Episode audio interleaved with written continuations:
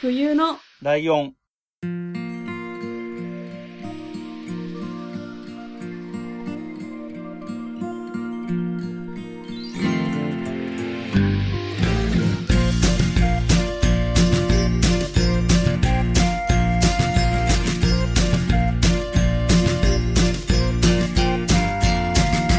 この番組は山梨県出身以外共通点のない2人がそれぞれ好きなことを話す番組です冬のライオン第199回、椿ライドウです。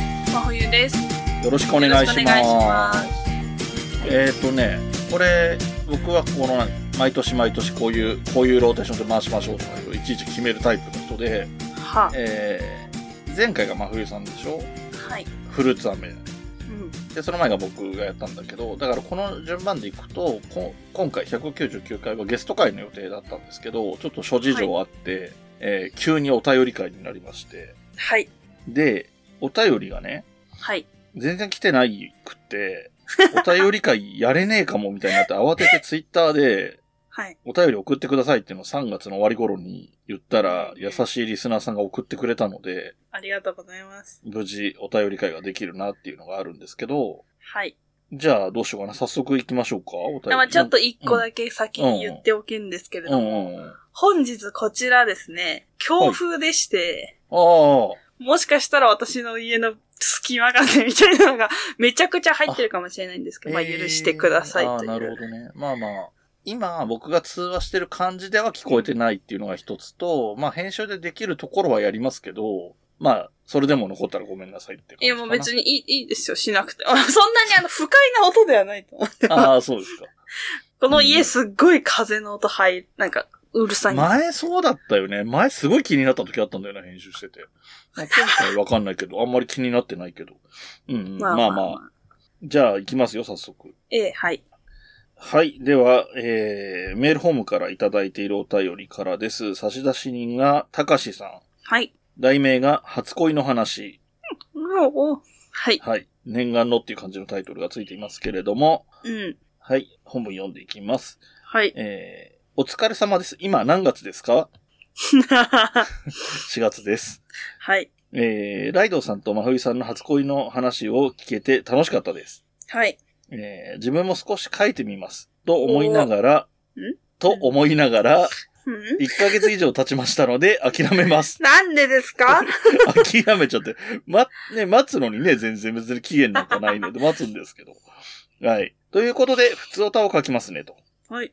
えー、3月のお便り会と雑談会では、お二人の生活感を感じられてよかったです。はい。おっちょこちょいなライドウさん、切れる真冬さん。 はい えー自分は花粉にやられているんですが、お二人は大丈夫ですかうんえーお便り読まれる頃には、岩手も桜咲いてたらいいなと。ではまた、といただきました。ありがとうござい あます。りがとうございます。えー高橋さんはね、岩手県にお住まいということでいいのかな、うん、うん。どうでしょうね。今ぐらいかもしれないですね、もしかして。もうちょいかな。うん。もう山梨は散っちゃったの。そうですね。もう、ほぼないと言っていいでしょう。っていうことはだんだん北上しているので、今どうですかね福島、仙台あたりなのか、もう岩手とか青森とかの方まで行ってるのか、ちょっとわかりませんけども、うん。そんな季節感でやっておりますが、はい。ええまあやっぱりね、 最初の、もう最初から全部こう、 すごい、なんかナイスお便りで、今何月ですかっていう質問から入ってね。 で、これ最後にね、このさ、あの、読まれる頃には桜咲いてるか、たらいいな、みたいなところで繋がって、だいたい合ってる感じになってるっていうね。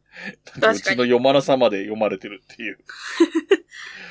で、まあ、ひとまず、我々のね、初恋の話を聞けて楽しかったと。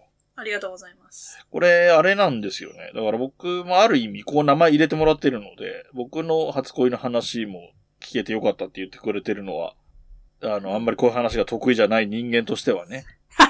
まあまあ、それでも喜んでもらえたんならよかったかな、みたいな気分はあるんですけど。うん確なんか、あれじゃないです。だって、基本的に気持ち悪くないです。おじさんの恋愛話みたいの。いや、なんか話し方によりますよね、それは。あー、まあまあね。うん。そっか。で、どうだったんですかね。まあまあ、高橋さんは楽しんでくれたってことですもんね。そうですね。あの、こっちが聞いてないのに、ベラベラベラベラ喋り出したら、あそういうことか。そういうことねうざいなって思う。けど、こっちはうん求めて別に聞いてる分には。なるほどね全然なるほど、なるほど。はい。はい。ただ、えー、少し書いてみますって書き始めたのに、うん。考えてるうちに1ヶ月経っちゃったらやめちゃったってことなので、ここは真冬さんから改めて送ってくださいっていうアピールをした方がいいと思いますよ。確かに。だからそんな複雑な初恋だったのかなってちょっと、あーなんか逆に勘ぐっちゃうんですけど。あーなんあか、のー、うん。ただ、ただ普通に幼稚園で隣だった子とかそういう話ではないんだろうなっていうああ、なるほどね。感じを思いましたけどね。あのー、 わかんないですけど、どういう、ああの、複雑な話なのか、シンプルな話なのか、あと、どれが初恋なんだろうっていうのもあるかもしれないなっていうのもあるんだけど、ああ、はいはい。ちょっ確とかに。ね、迷われてるかもしれませんけど、あの、書きやすいやつを初恋ってことにして書いてくれればいいかなと。あと、 そもそもあれだもんね、まふさん言ってた、推しの話でいいんですよっていう、うん。ね、話してて。だから、真冬さんで言えば、てっぺいくんとかで話せば別に、は話せばっていうか、そうお便りもらえればみたいなイメージだよね。うん、確かに。はい。うん。で、普通歌として来てるのが、まあ、感想としてね、えー、お便り会雑談会が、生活感。 生活感あったんですっけね。なんかもう何も覚えてないと言っても過言ではないです。そうですよね。まあまあ、僕はおっちょこちょいな話は時々してる意識はあるし、うん。真冬さん多分あれですよね。なんか、あの、渋滞のことを後ろのドライバーから責められて、切れたって話をしてた時ですよね。そうだそうだ。そんなことありま した多分ね。そうそう。確かに。それですね。僕はわかんないです。僕は多分このタイミングだと旅行行って道迷ったとかそういう話かなって気がするけどな。ちょっとわかんないですね。もう忘れちゃいましたね。真冬さんが、なんか割とこう過去のこと覚えてないって言ってるけど、僕も覚えてないことが多いなっていう話で。はい。あ、で、真冬さんは花粉症ってどうなんでしたっけいや、まあ、毎年毎年、うん。もうこれは花粉症だって思って、うん。まあ、1日2日薬を飲んでしのぐんですけど、うん。だいたい大丈夫になるっていうのは、ここ5、6年そうなんですよ。あー、でもなんか、そしたら結構俺と近いかもな。俺もね、なんかね、ちょっとあるんだけど、あの、本当に大変な人から見たら、そんなの花粉症のうちに入んねえよぐらいのレえベルなそのうそうそよう。だから言えないぐらいです。そうそうそうそう。で、なんか、絶好調に花粉が飛んでる時に1日3回くしゃみが出るぐらいの感じなのよ。ああ。だから、で、今、最近ここ何年は目が痒くなったりもしてないから。うん治ったんですかまあわかんない。でもその前も、まあ目かゆいとかはあったけど、重くなったら嫌だなぐらいのところでずっと止まってるんで。まあでもこれなんか、いやでも結局あのうん。その病院とか行ってないから、ああ、そうそう別そうに3。月ってまだちょっと寒いじゃないですか。うん、うん。だから風邪なのか何なのかみたいな。 あわからないなって思って生きてます。あ、ああ、そうなんだ。だから俺は、なんかその自分のその花粉症の症状が出た時に、うんなんつうの。あ、これは違う。これは花粉だって感じしたけどね。うん。うん感覚的に。あの、言葉にはできないですけど。確かに。まあ、目でにわた来るとかもあるからな。ああ、まあ確かに目には風は来ないんですけど。私、親友が千葉県に、あの、お嫁に行ったんですけど、ああ、前話に出てきたね。あそうですね、あの、山梨に、うん。一家の帰ってくるっていう言ってたんですよ。あの、ちょっとだけ。ああ、はい。 3月に。うんで、まあ、今仕事もしてないからうん、一週間ぐらいこっちにいようかな、みたいなことを相談されたんですよ。うであ、いいじゃん、遊ぼうよとか言ってたんですけど、ん。うん。 ダメだ、花粉がすごすぎて帰りますって言われて。帰ってきたけど長くはいなかったんだ。そうですね。やっぱ山梨やばいらしくて。まあ、山が多いからね。で、山が多いってことは、この辺の界隈は杉が多いからね。そうですね。だから千葉と比べ物にならないらしく。千葉は平野が多いもんね。うん、しかも海の方なんで、ああ、風も、海風があると、確かに。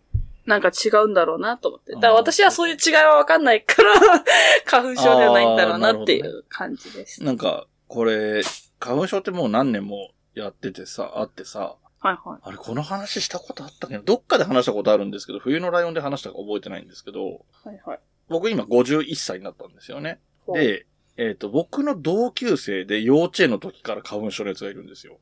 ええー、かわいそだから46、7年前とかみたいなレベルから花粉症で、う。うーん。花粉症ってさ、割と新しい病気っていうイメージをみんな持ってると思うんだけど、うん。あの、その46、7年前って、花粉症って名前なかったんですよ。ああ、確かに。だから、えっ、と、はいはい。そいつが言うには、えー春先アレルギー性鼻炎っていう名前だったらし いです。ええー。なんか、だから春にしか症状出ないの分かってるけど、花粉が理由ももしかしたら分かってなかったのかもしれないんだよね。ああ、確かに。で花粉症ってまあ、要は鼻炎だから、アレルギー性鼻炎だから、それはそれで合ってるから、うーん。だから花粉性とかじゃなくて、春先っていうその、季節限定みたいなやつだったら、 まあ今はね、その花粉症の方も季節限定でもなくなってきてる、豚草があったりなんだりってね、あー秋もあったりとかするから、花粉症か、花粉症ってさ、なんかお便りで触れてくれてるから話すけどさ、当たり前だけど別に好きじゃないから、普通に冬来やってたら話さないよね。確かに。そう、こういう話ができるところがお便り会とか雑談会があるいいところなんだよな。うん。なるほど。じゃあ、高橋さんはね、おあの、もうあんまり考えすぎなくてもいいので、軽い話でね、初恋の話ぜひ、もう一回チャレンジしてもらえればな、っていうことですか ね。まあ、もちろん無理強いはしませんっていうか、無理強いなんかできないんですけど、やりようがない。無理強いのしようがないんですけど、まあ、そんな感じですかはね。い。ありがとうございました。はい、ありがとうございました。では、続いて、二つ目のお便りは、まほゆさんからお願いします。はーい。えー差出人、トマトマシマシ、サンラータンって言うんですっけ、これって。これね、どっちもあって、えっ、と、サンラータンともスーラータンとも読むんですよね。へえー、あ、そうか。すうん多分ね、スどっちーなんだろう。ラータンは、あの、中国語読みうん。まあ、わかんない。多分俺ね、他の番組でこの方のメール読まれてるの聞いたことあるんで、正解あるはずなんだけど、スーラータンじゃないかなどっちかなわかんないです。さんからいただきました。はい、ありがとうございます。ありがとうございます。えーライドウさん、まほゆさん、こんにちは。いつも楽しく聞いています。ありがとうございます。ありがとうございます。ライドウさんのお便り募集ツイートを見て、ふと思い出したことがあるので、初めてお便りします。キャー、はいありがとうございます。ありがとうございます。15年ほど前、私が高校生の頃の話です。うんえー私には6歳離れた兄がいます。うん兄は海外旅行が趣味の人で、帰省のたびにお土産を持ってきてくれました。うん。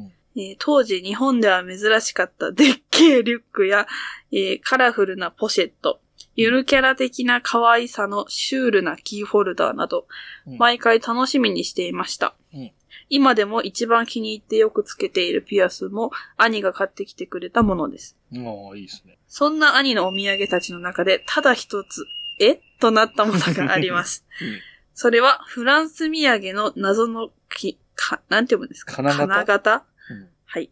過去最高に困惑している私に向かって、カヌレ型と自慢が、自慢げに言う兄。うん。いや、謎の型一つだけ。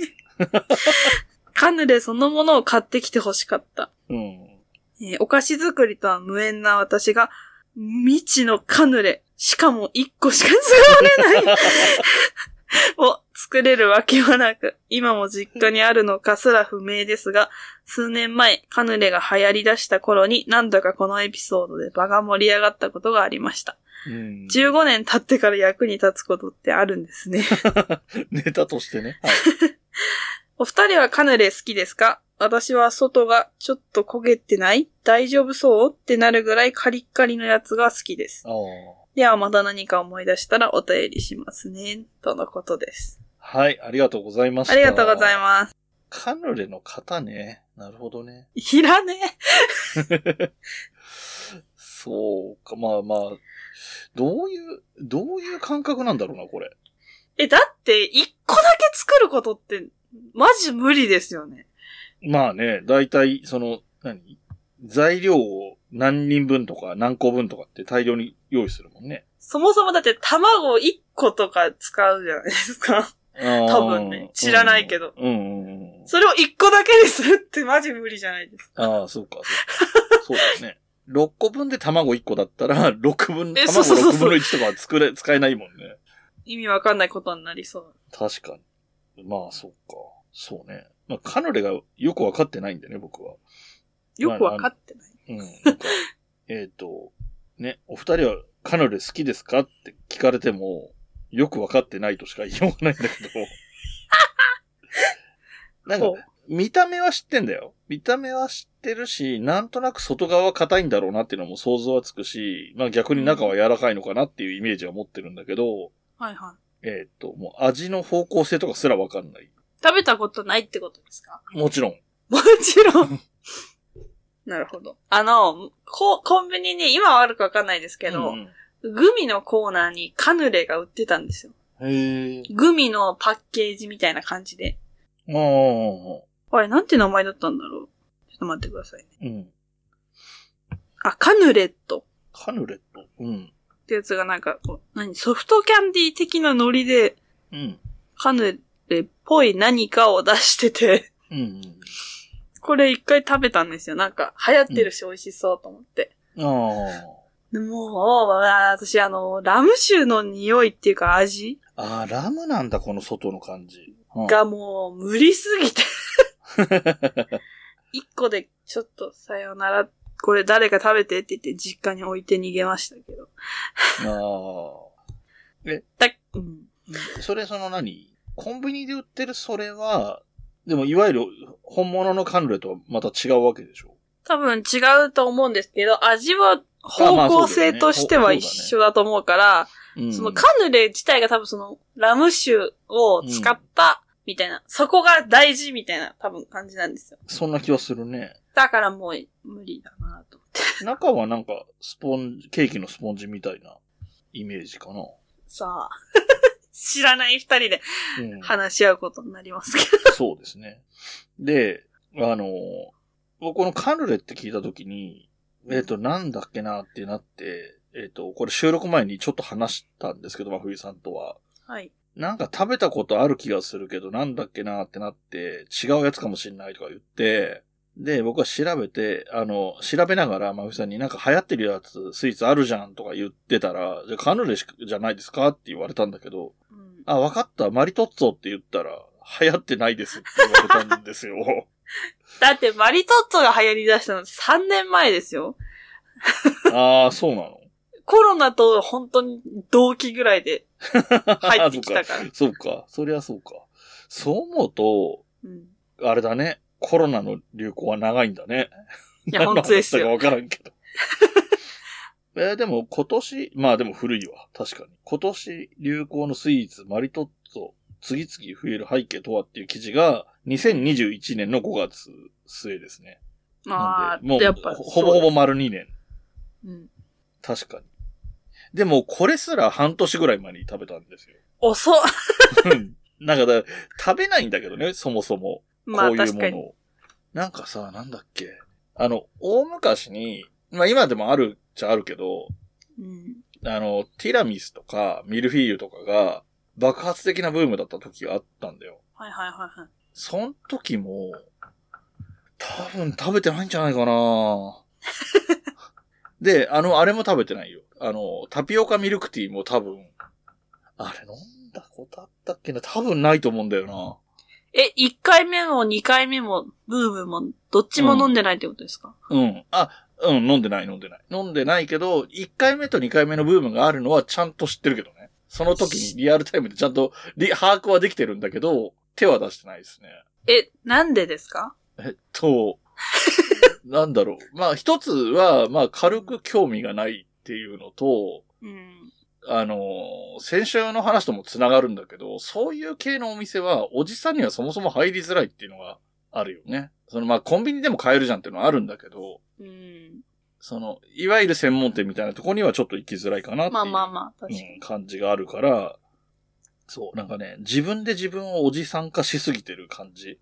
ああ、確かに。それはありますね。そうそうそうそう。いやいや、こんなのおじさんが買ってたら、なんか、若い女性に笑われちゃいそうだな、みたいな。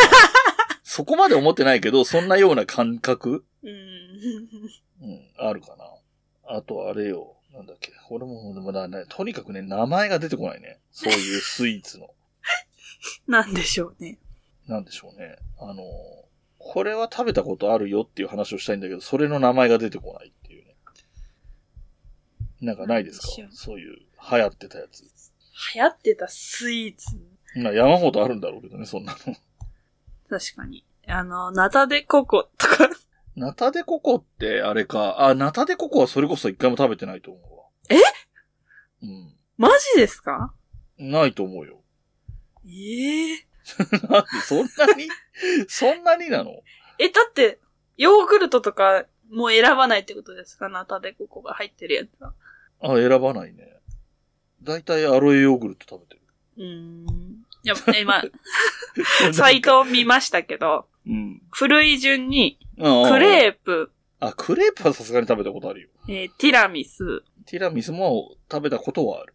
クレームブリュレ、名前は知ってるけど、絵面すら思い浮かばないです。びっくり。で、タピオカ1回目、うん。ナタデココ、うん。パンナコッタ。パンナコッタもなんだっけパンナコッタってなんだっけプリンの、なんか白いやつみたいな。あー、食べたことない。あ、でもこれ好きそうだな。食べたことないけど。え、美味しいですよ、めっちゃ。うん、これ好きそう。で、あ、95年にカヌレが入ってます。 あ、それを知らない。その時流行ったの覚えてない。95これ俺社会人1年目とかだから、多分流行りとか意識してたと思うんだけどね。確かに。で、97年、ベルギーワッフル。ああ、それは流行ってたの覚えてるし、多分食べたこともあると。で、98年、クイニーアマン。ああ、あったね。食べてでもないかな。私食べたことないです、これ。なるほど。で、まあ、ちょっと飛ばして、マカロン。ああ、マカロン。さっき言いたかったのマカロンですね。食べたことないんですかいや、それは一回だけあるよっていう話がしたかっただけなんですけど、ただ、別に美味しいとは思わなかったし、まあそもそも美味しいっていうよりも、インスタ映えとかなんだろうなとも思ってたけど。ええ私マカロン大好きなんですけど。へえ、そうなんだ。 すごくさ、合わない感じするね。スイーツの話。まあ、食ったことあるなしもそうだし、うん。なんか好き嫌いも合ってない気がして、ちょっと面白いわ。確かに。私、会社辞めた時に、うん。めっちゃ好きなマカロンのあの、詰め合わせみたいなのを買ったんですよ。うん、うん。あの、、まあ、多いから人が、うん。こう一番でっかいサイズみたいな、なんか30何個入りみたいなやつをはいはいは送ったんですけど、い。うん。 それ、自分も食べたすぎて、そのでっかいやつ2個頼ん で、自分のも、なる ほあど。の、食べたり、あと、この間友達がうちに来たんですけど、その時のお土産で、もう、それを買ってきてくれたんですよ、私が好きなやつ。あああ、はいはいはい。なた、 本当にと思って。大騒ぎしたっていう。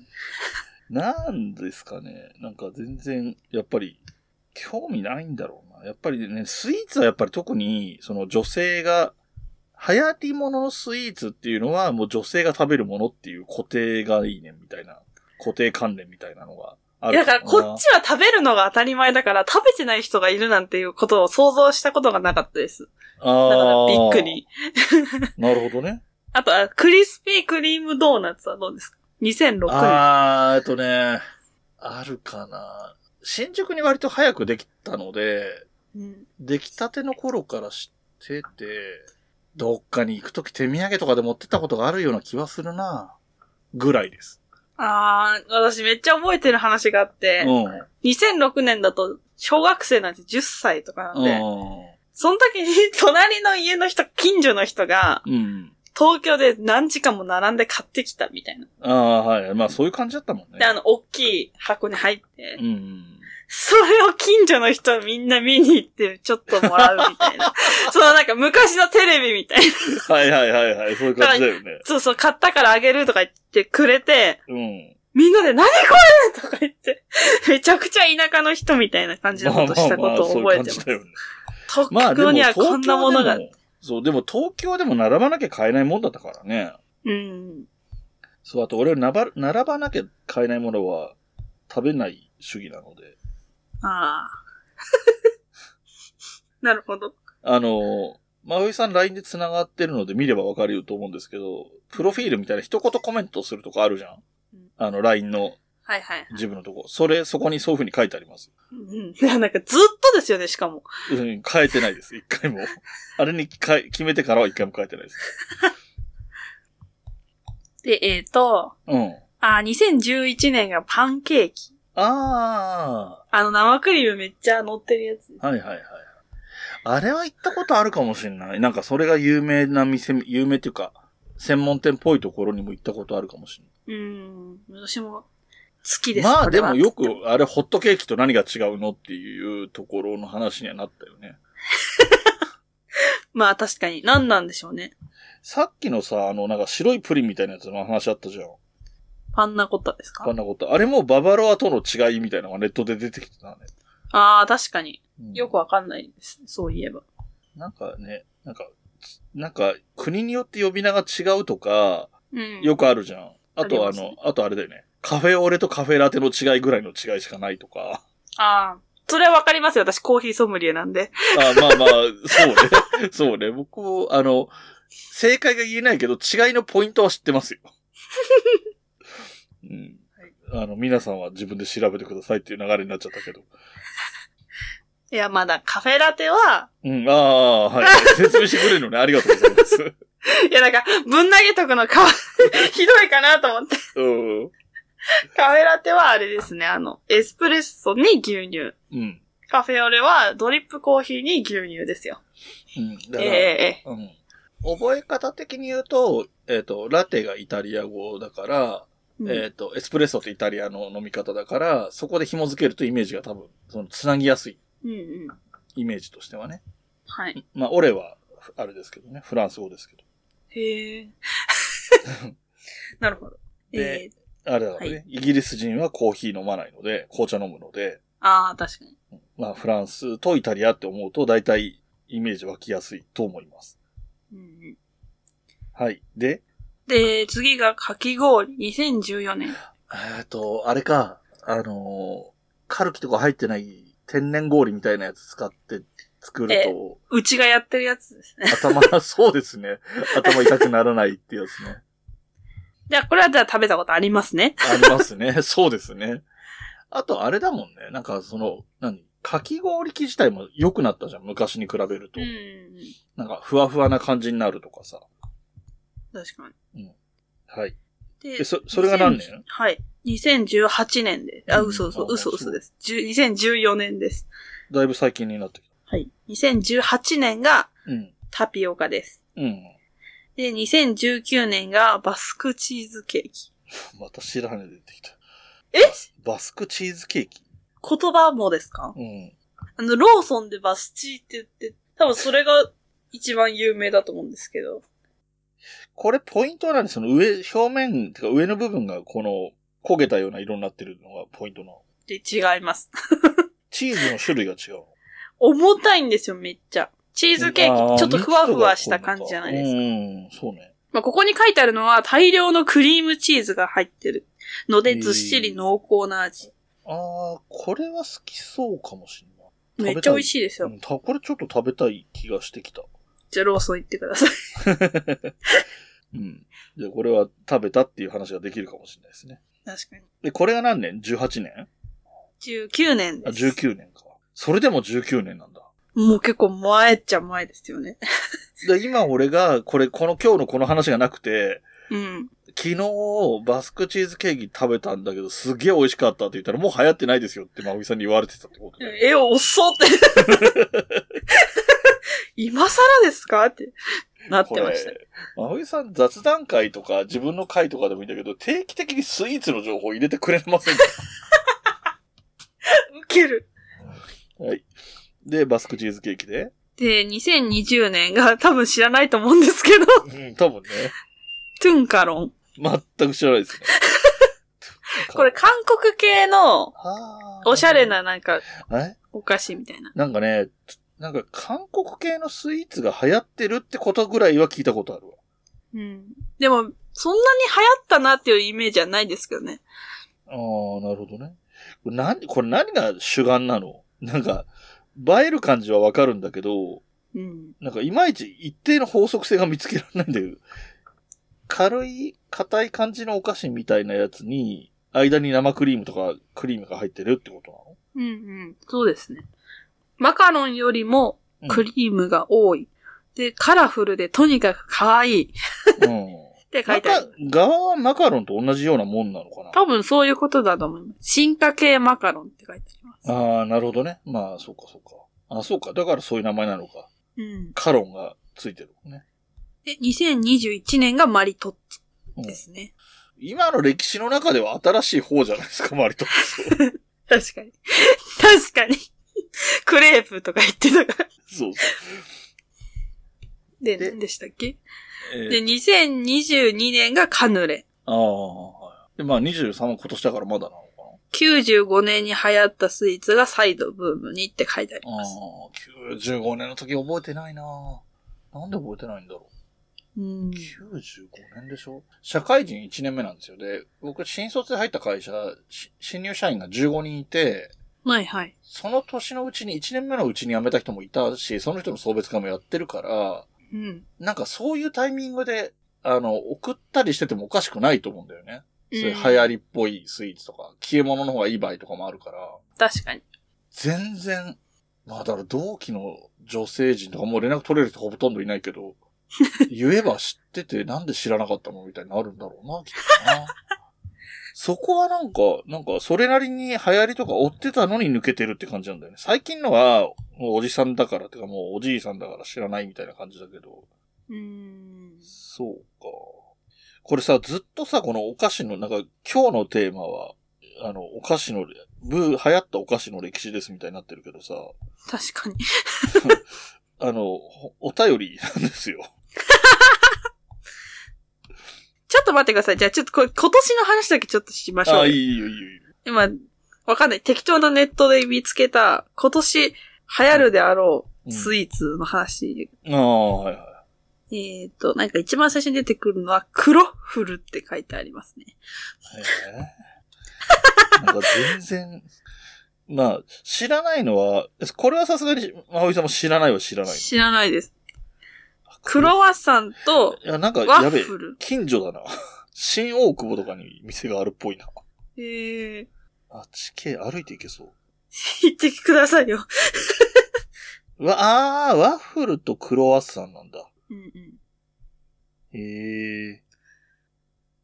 ああとあれですね。あれは、瓶、瓶に入ったスイーツみたいな。知ってます いや、知らないですよ、もちろん。あの、池袋の、うん。うんあのーなんか、ちょっとわかんないですけど、自販機がいっぱいあるとこがあるんですよ。サンシャインのところに。あー、なるほど。あそこに売ってるんですよ。冷蔵で。はい。うん。缶で、缶の中身が生クリームしか入ってないっていう。へえ。 ジュースを買うような気軽さで高級ショートケーキの生クリームだけを頬張る体験ができる。そうか。 うんそうか。ああ、出てきたね。なんかこれはテレビで見ました、私も。ああ、すげえな。なんかちょっとふ、あの、すよくある炭酸とかの缶みたいな感じの太めの缶に、で、上が、えっ、と、ツナ缶とかみたいな蓋になってて、うん、そうそうそうそう そうそこを開けると中身が生クリームだけってことね。うん。そうなんだ。たまあ、食べたいといえば食べたいけど、あ ー体に悪そうみたいなイメージはあったな。もうマリトットからパンを抜いたみたいなもんですもん ね。そうだね。あの、ショートケーキの上だけ食べてるみたいなことでしょ。確かに。なんか、インスタでも見たんですけど、瓶に入ってるお団子があって、うん。なんかみたらし団子がこうギチギチにその銀に、瓶の中に入ってて、うんうん。それを抜くとこがこう映えるみたいな。でへえーと思って見てましなた。んか、みたらし団子は好きだから、ちょっと今のが一番食べたいなって思ったけど。いや、美味しそうですよ、めっちゃ。うん。瓶。なんか、コンビニとかでもさ、セブンイレブンかなあの、串に刺さってないみたらし団子みたいなの売ってるじゃないですか。ああ、はいはいはいはい。あれはたまに食べるね。なるほど。そんぐらいです。私からは以上です。え、ちょっと団子瓶で、ちょっと皆さん見てください。団子瓶。団子これめっちゃこぼれるんですよね、 その、出すときに。ああ、ああ、そういうことか。なるほど。あの、その、蜜がね、蜜というか、タレというか。とか、きな粉とか、上にあるんで。ああ、そうなのそれも信玄餅と同じ理屈じゃないですか。ああ、確かに。え、うまそうわ、こういうこと瓶の中に入ってるけども、串が刺さった状態なう。そうです、そうです。それを引っこ抜くんですよ。そこを動画撮るっていう。のなあ。そうすると、上にかかってるきな粉やらなんやら粉物がボロボロ落ちるけど、そこも込みで映えるみたいなことなのかなうん、多分。ええなんか、引くような値段が書いてあるけど、大丈夫 ?4 本セットで2700円とか書いてある。高っまあでもそんなもんなんですかね。まあね、まあ物価も上がってるしね。あ、でも種類すごいあんだね、これ。で、美味しそうですよね。だから、きな粉のやつとかこれ多分、本当に潜在写真なんだろうなっていうぐらい綺麗に出てきてるけどね。うん。え、食べたい。だからこうなんか、単純に俺が和風なやつが好きなのかもしれないけど、これは結構食べたいなって思ったな確かに、これあれですね。プレゼントとかにも良さそう。箱に入ってるし。ああ、そうね。まあちょっと高級っぽくはなってるよね。ですねうん。まあ、これが今年の流行るでやろうっていうものたち瓶でした瓶入ね。りの団子と缶入りの生クリーム。瓶 そう瓶とか缶とかに入ったものが流行るっていう風に書いてありました。あと、クロッフルね。うん。えクロッフルも今年でしょはい。クロッフルは全然場所、距離的には行けそうなんだけどな。ずる。ただ混んでそうなんだよな。それこそなんか、韓流が好きな女子がいっぱいいそうじゃん。新大久保ですもんね。うん。あ、クロッフル山梨って検索したら、ありそお、 やったじゃん。うへえ。まあ、そんな感じなんですけど、お便りに戻っていいですかあ、はいはいはい。最後のね、その、カヌレについてもうずっと話してたような感じになってんだけど、で、まあそのカヌレの作り方とかから考えても、型1個あってもしょうがねえだろっていうのもよくわかるんだけど、なんだ本当にそう。なんかさ、あの、他の用途もないじゃん。このカヌレっていうものを実際見た目を確認した結果からすれば。確かに。なんかさ、例えばよ。例えばだけど、クッキーとかの、なんか星型とかの型あるじゃん。型抜きする方の型ね。うんああいうのって、なんだろう。まあちょっとセンス悪いかもしれないけど、キーホルダー的にカバンにつけるとかできなくもなさそうじゃん。まあまあまあ。一応や、その、何二次利用できるって意味でね。うんうん。だからなんかそういうことすらできなそうじゃん。なんか重そうですしね。うん。 何なんだろう。 一つずつは作れないしっていうのも結構、ミソだけど。面白い。い。でもなんかね、そもそもが、トマトマシマシさんは、お菓子作りと自身が無縁だということも書いてるから。うんなんかこれ、今も実家にあるかは、あるかすら不明ですが、みたいな書き方がなんかちょっと真冬さんっぽいなって思った。でもさ、その前半のさ、おしゃれお土産うん。いい感じじゃないなんかちょっと、でっけえリュックってよくわかんないんだけど、俺は。いや、私もよわかんないですけど。なんか、なんつうのえ、でもリュックってでかくないちっちゃい、あの、オンラインとか使うので、たまにちっちゃいのがあるなはイメージ湧くから、うん相対的にでかいって意味はわかるんだけど、リュックってもともとでかくないっていう気がしちゃってん だよ。もっとでかいのかなでしょで、まあカラフルなポシェットとか、まあこれは物見ないとわかんないけど、まあ多分おしゃれっぽいし。うん。ゆるキャラ的な可愛さのシュールなキーホルダーとか、なんか本当にセンス次第だけど、なんか多分センスいいんだろうなって思うんだよね。その、うん、確かに。やっぱりさ、最終的にさ、ピアスなんかはさ、今でもよく使ってるお気に入りだとかっていう感じだから、結構全体的にセンスがいいお兄さんのような気がするよね。うん。で、また6つ離れたお兄さんっていうのがまたいいよね。うん。だから高校生の時にもう多分社会人とかじゃん。6歳上だと。確かに。兄弟喧嘩とかもしなそうだし、基本的に優しそう。うん。なんか弟とかだったらわかんないけど、妹でしょ確かに。可愛くて買ってきてくれるんでしょううね、んきっっていうと。感じすごいする。一つだけって面白い。何回見ても文が面白い。 そうね。謎の方一つだけ謎だし。いや、カヌレの型検索したんですけうど、ん。でも私のイメージ通り、このなんか8個ぐらい一気に焼けるみたいなああ、そうなんだ。のもあるし、こう、一個だけのや、やつもありますね。うん。けど、うん。多分一個では使わないんだろう な。だって10個セットとかですもん。売ってあるあ、のそうね。売ってる方がね。うん。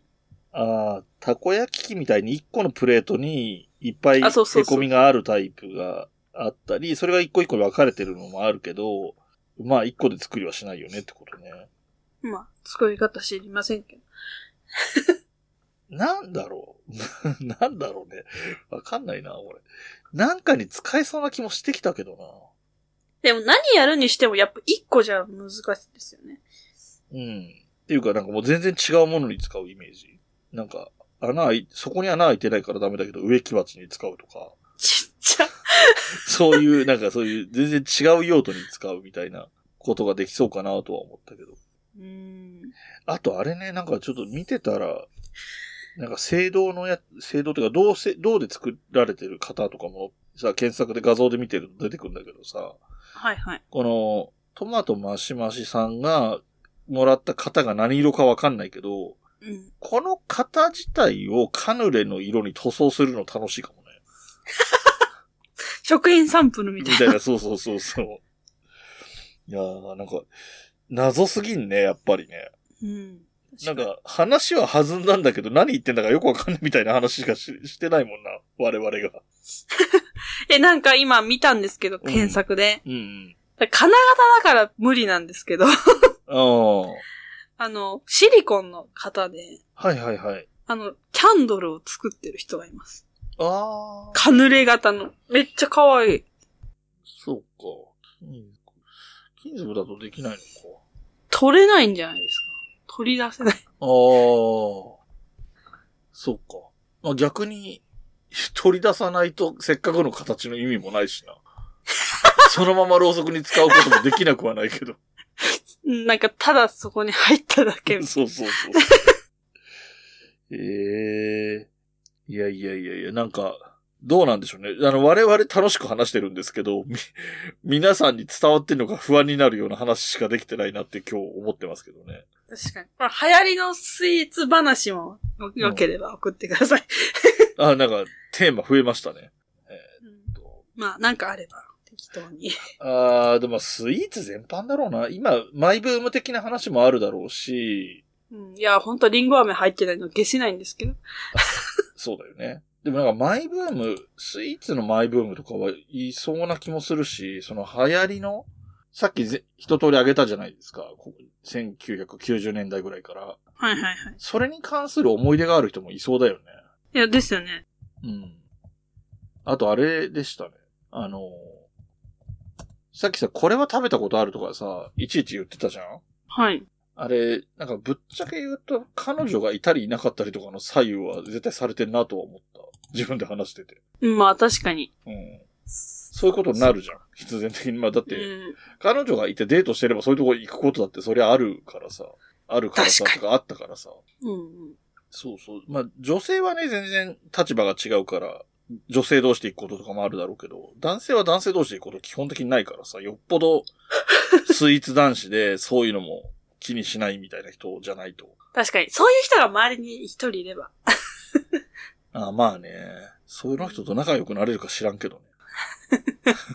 ドン引きされるかもしうんれない。えまあでも流行りだとか聞きゃい、話の種にとは思うけどね。基本的にはね。いあの、誘われる分には。自分ではいかないけど。パンナコッタとかクレームブリュレって、うん。なあの、スシローにありますよね、全部。るほ ど。スシローも、スシローだっけな実家の近所にあるのがどこだか忘れちゃったけど、回転寿司も、ほとんどそこしか行かないからな。なるほど。なんか、社会人の若い頃横浜に住んでた時は、普通になんか、帰り道で、なんか同僚と帰りで一緒に回転寿司行くとかなんかたまにあったけどね。うん。なんか本当に、まあ、寿司も嫌いじゃないけど、すごい好きでもないから、ええわざわざ行こうってなることがほとんどないんだよな。ねえなんか、あれなんでしょう。山梨県ってマグロの刺身の消費量が日本一とかなんだよね、確かやば。海がないか憧れすら、そごう、憧れが強すぎるってやつ。いや、そうですね。私、はあの、寿司屋で働いてたことありますけど、うん。超忙しかったですもん、本当に。今でも夢に出ますもん、たまに。あれあるその、やっぱりマグロよく出るみたいなイメージとかあるのそこはそんなに関係なくて、寿司屋が人気だなっていう感じか。うーん、確かにそうですね。あと、その時言われたのが、うん山梨県は、うん。寿司がうん。回ってないっていうクレームが一番多いって言ってましたね。ああ、回転寿司しか馴染みがないってことえ、っていうか、あの、基本食べ物を待てないらしくて、その、並んだりすることがない から、ひああ。人口が少なくて。はいはいはいはい。回転寿司って行ったらすぐ食べれるっていうイメージだったんだと思うんですよ。まあ、うんもう10年ぐらい前の話ですけど。っうんうん。て言ってましたね。その県民性があるらしくて。本当かどうか知らないですけど。っていうことは何山梨県の人は回転寿司行ったら回ってる寿司が、その、何ベルトコンベヤーみたいなので回ってる寿司があるから、行ったらすぐそれをどんどん取っていけばいいって思って行ったら、あんまりま、数が回ってなかったり、そうもそしうくは手注文し作ないとりで、そう、注文でやってるからっていうことか。みたいなことを言われたことがあります。だから、えーライドウさんも山梨県民だから、並んでたいんじゃないです か。そんなあるのか。そうかもね。わそんな気、思ったことはなかったけど。でも、並んでまで食べるっていうのに対するバカバカしいなってこういう思いはあるよ。だから、並ぶことに、うん。慣れ、なんかその、幼少期そんな経験がないから、うん。みたいな。まあ、あとは単純に天の弱っていうのはもちろんあるんだけどね。なんか、そこが、なんだろう、純粋に比べた時に、例えばそこのお店が一番美味しいとしても、うん。 2位でいいや、みたいな感じになるんだよね。並ばない2位の方がいいや、みたいになるっていうのと、あとは、あとそうそうだ、ディズニーランドとかも全然行ってないからさ、うん。なんか、並んだからこそ楽しいみたいな部分あるじゃん。なんかありがたみがあるっていうか。なんか、食べ物でもそうだし、そういうアトラクションとかでもそうだけど、それが全部ないんだよね。うん。なんか、それより、もっとちっちゃい楽しみをいっぱいやっ、待つ時間にその楽しみができる方がいいみたいな感じがあるかな。まあ、気持ちはわかります。でも、うん。食べ物に関してだけですけど、うん。もう、ここ数年はコロナだから並んじゃいけないっていうのあはすごあ、そかうったじゃなか、いですそか。うだよね。だから、今、すごい時間指定とかもできるようになって、うん。あの、高級食パンって流行ってたじゃないですか、ちょっあとあ、前はいはいはいい。はあれのお店が山梨にできたけど、い。うん。一人も並んでなく て、え、これ大丈夫なのかなってか言ってたんですよ。うん。で、よくよく調べたら、その、うんネットで予約してって取りに行ってるみたいな。だはいはい、かはらい。人はめっちゃ来てるけど並んでないみたいなのがあっうん。なるてほ、どねあ、ー頭いいなと。なんかね、 あの、今日、うんあの、落語見に行ってたんですけど、新宿末広亭っていうとこに。で、うんまあ人気の回だったから、で、あとまあコロナの影響もあって、やっぱり行列作りたくないっていうのもあって、普段はやってないんだけど、あの、整理券を配ってたのよ。うん。で、夜の、夜じゃない、夕方の4時半からスタートするやつなんだけど、はい。なんか、前日整理券配ったっていう、配り始めましたっていうツイートが、お昼の12時ぐらいにあ、11時か。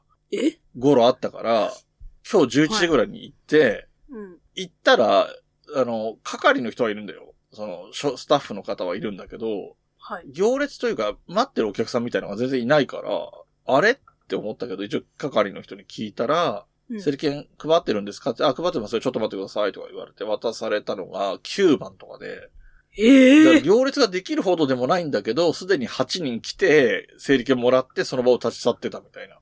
すごい。感じで。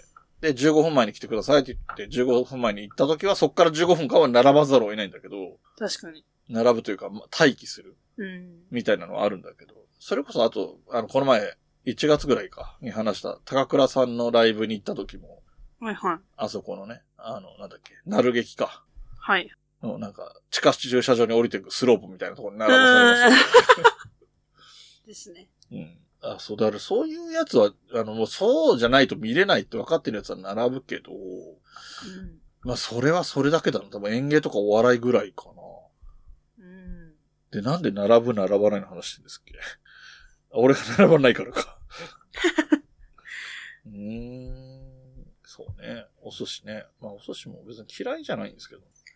でも、いやそん握なりよりかは普通に刺身で食いたいかもな。もしかしたら。ええそうなんですね。めっちゃ、ああれだね、食べ物の好み合わな いね。いや、私は寿司を愛してますから、本当に。あそうなんだ。なんか、あさ、たださ、寿司が好きなら好きでさ、うんあの、ネタとシャリのバランスとか、こだわりありそうだけどね。なんでもいいの、そこは逆に。うん。あんまりないですね。なんか、シャリがさ、すごいちっちゃいところとかもあるじゃん。うん。極端にちっちゃいところとか。そういうのも別にあんま気にならないんだ。うん。あんまり気にならないです。寿司であれば。で、寿司ネタと酢飯がセットで食べたいっていうことなんだ。はい。てなるか、ほど酢飯が好きなんですよ、もう。酢飯を食べたい。じゃあ、例えば、チラス、チラシ寿司とかも好きなあー、まあ。の そんなでもないじゃん。いや、あんまりチラシ寿司食べることでなく なまいあ、で機す。会がないよね、確かにね。だから多分好きなんだろうけど、うん。どうやって食べたらいいのかよくわかんない。作ればいいんじゃない 家で。え、嫌です。なんてだよ。嫌だ。そうなんだ。俺はもともとお酢がそんなに好きじゃないっていうのもあるんだよね。ああ。 そうなんですよ ね。小丸くんもああ、そうなんだ。酢が嫌いなんで、あもう合いません。あ。なんかね、嫌いな食べ物とか好きな食べ物みたいな話ってある程度する機会があるじゃないうん。で、本当に嫌いな食べ、食べれない食べ物は全然ないんだよ。一個も多分ないんだけど、へえ。あの、好きじゃないのが、レバーがそうなんだけど、もう一つが、あまりに思いつかなくて、ひねり出したのが酢の物っていう 答えなんだけど、そのぐらい。だからうんお酢はそんなに、でもまあ寿司普通に食べるし、なんか別にハンバーガーに入ってるピクルスとかだって別に普通に食べてるけど、うん。そのぐらい、そんな感じで、食べれないわけじゃない。みたいな感じ。でも、やっぱり積極的に食べないから、家にお酢ないからね。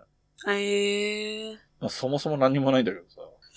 何もない。なんか醤油と塩とか、まあそういうのはあるけど、なんかちょっと前までさ、その何、フライパンとかも使わなかったから、油すらなくて、ちちょっと困って油買ったけど、 卵焼き作ろうと思って油ないと困るなって思って油買ったけど。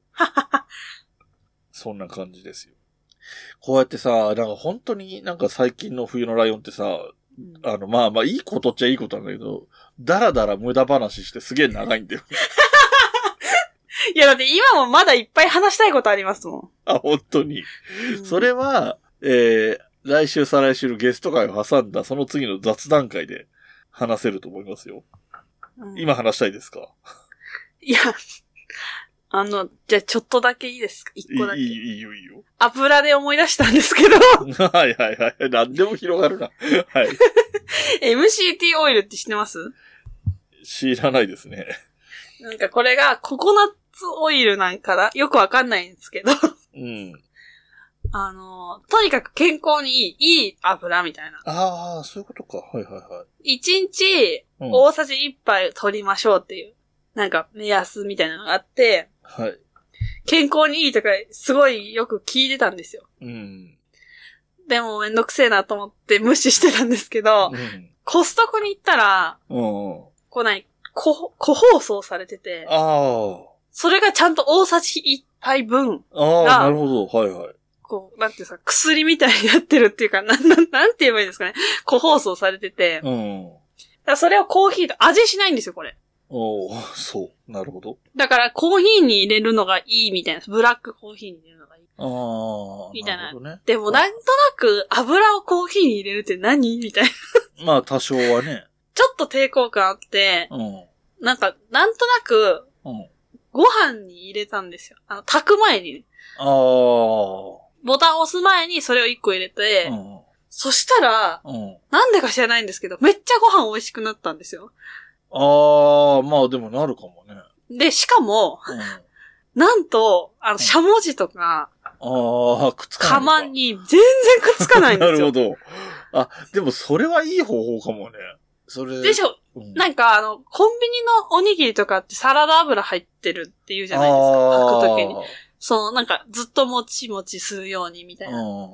だから、それってなんかあんま良くなさそうだけど、あーこのいい油を入れて、うん。うん。こんなに良いんだったら、うん。入れた方が良くないみんなっていう話です。それ、なんか良さそうだよね。さそう炊飯器とかに悪い影響が出ないんだったら良さそうだよね。うん。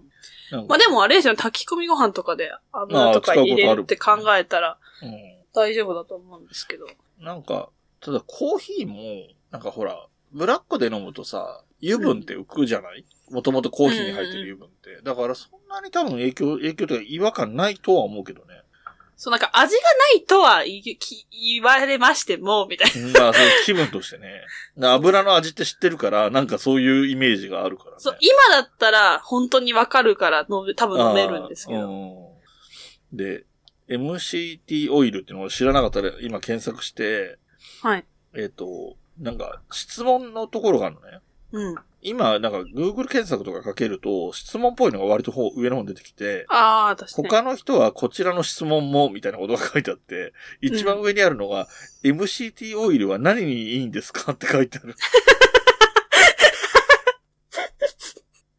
何にいいんでしょう。えー素早くエネルギーに変換され、体脂肪として蓄積されにくく、体脂肪を燃やす、あ燃やして作るケトン体の生成を促してくれます。だから太りづらいってことだね。そうですねうん。で、この、あの今調べたんですけど、コストコのやつは 5g が75個入ってて。おー、1日1個だから、7錠だ。2月半ぐらいか。うん。で、2470円。 2000一コ、一方あたり34円うん。月まあ々まあ1000円ぐらいってことだもんね。ですね。うん。売り切れになってる。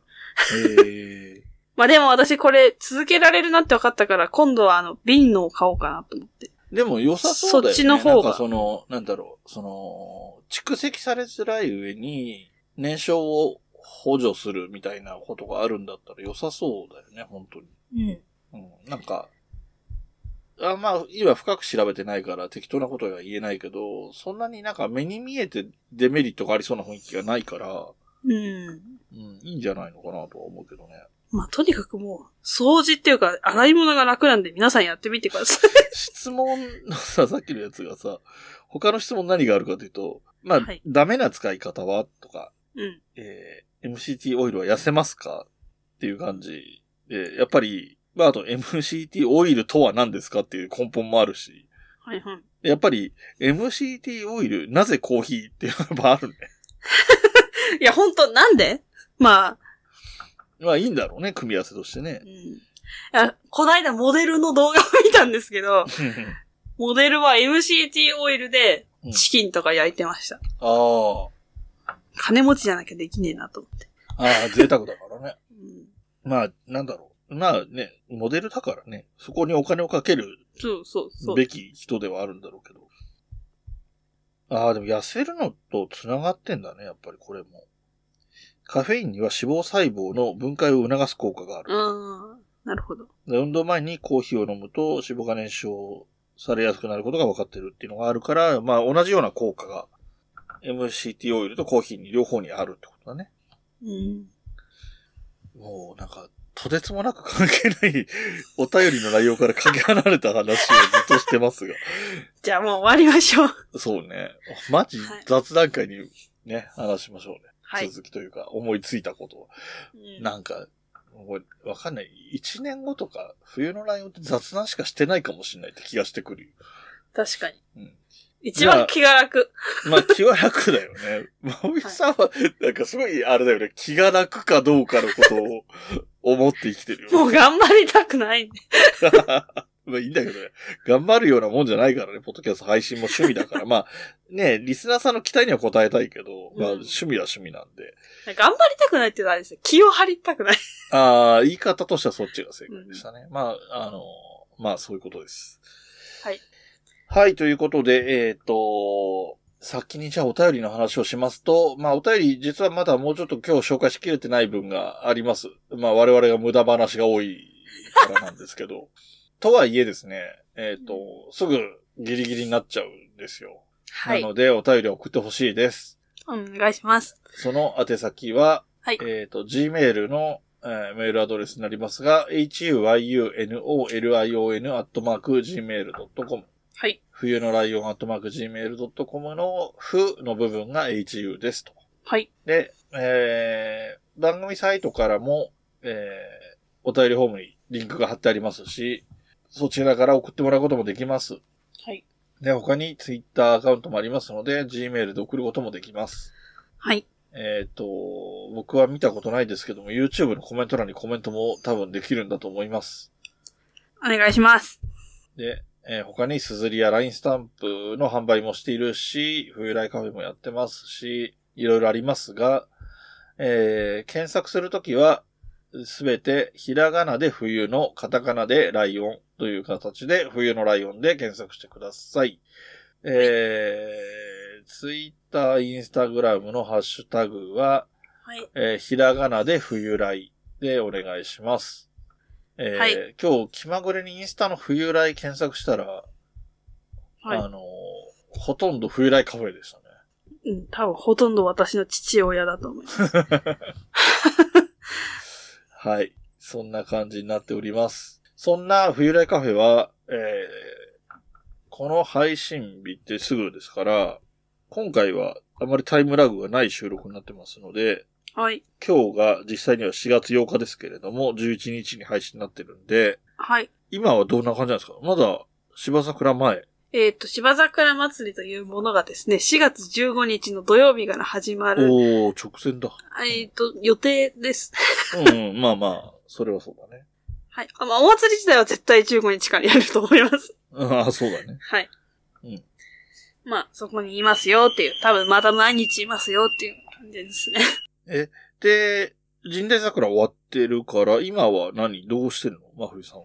神代桜は、この収録だと明日まであります。あ、あるはある9のか日まで。。はい。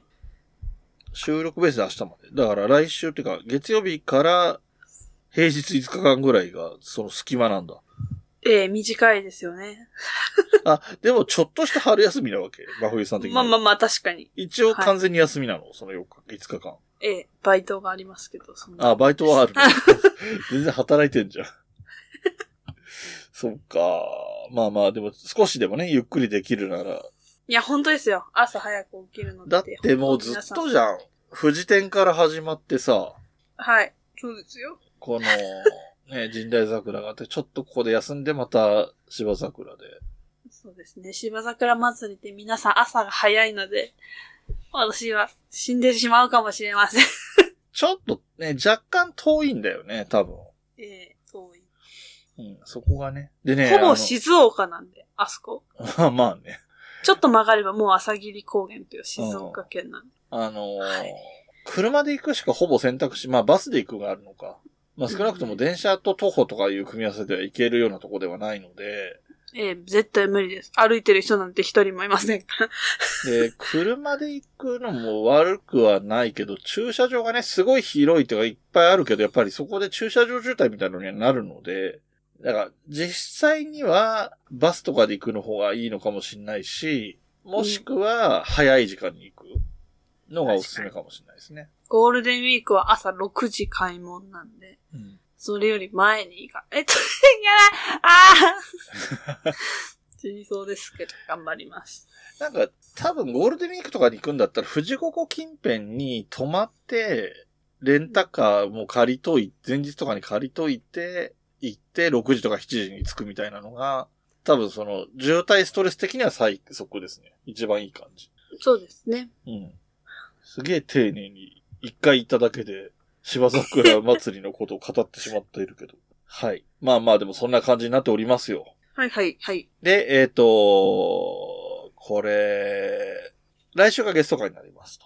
はい。来週、再来週ですね、ゲスト会になりまして、はいえっ、と、ゲストの方にはいらぬプレッシャーをかけたくないので言ってないんですけども、200回記念になっておりかます。わいそう。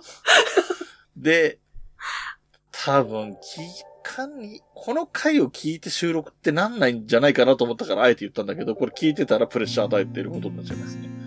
うん。うんまあでもそんなことは気にせず気楽に来ていただければね、そのゲストの方にと思ってますけどね。はい。はい、えー、ゲスト会、いつも通り、えー、2回ありますので、えーお楽しみにしていただければなと思います。ですね。はい。はい、じゃあ終わりにしていきます。はーい。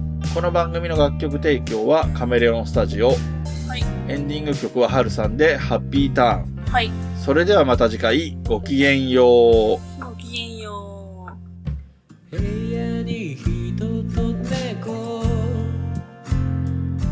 絡まり合って生きています欲しいものはたくさんあれど大事にしたいこの気持ち「思い出の上を歩いてたけど」「望んだ未来を引きずってたけど」「不悔しさも全部それすら愛して」「飲み込みたいそんな気分さ」「大事なものなくした時」「へたり込んで夕日を見てた」「景色をふと思い出すから」「自分の居場所も定められずにそれでも」「見つけたい」「見えないもの見えないままに星屑の中から見つけるんだ」「それでも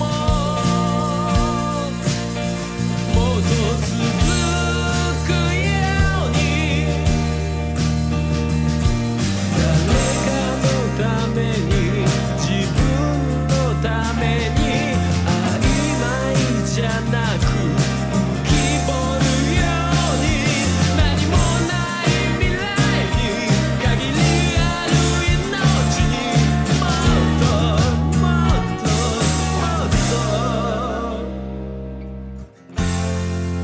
もっと浴びた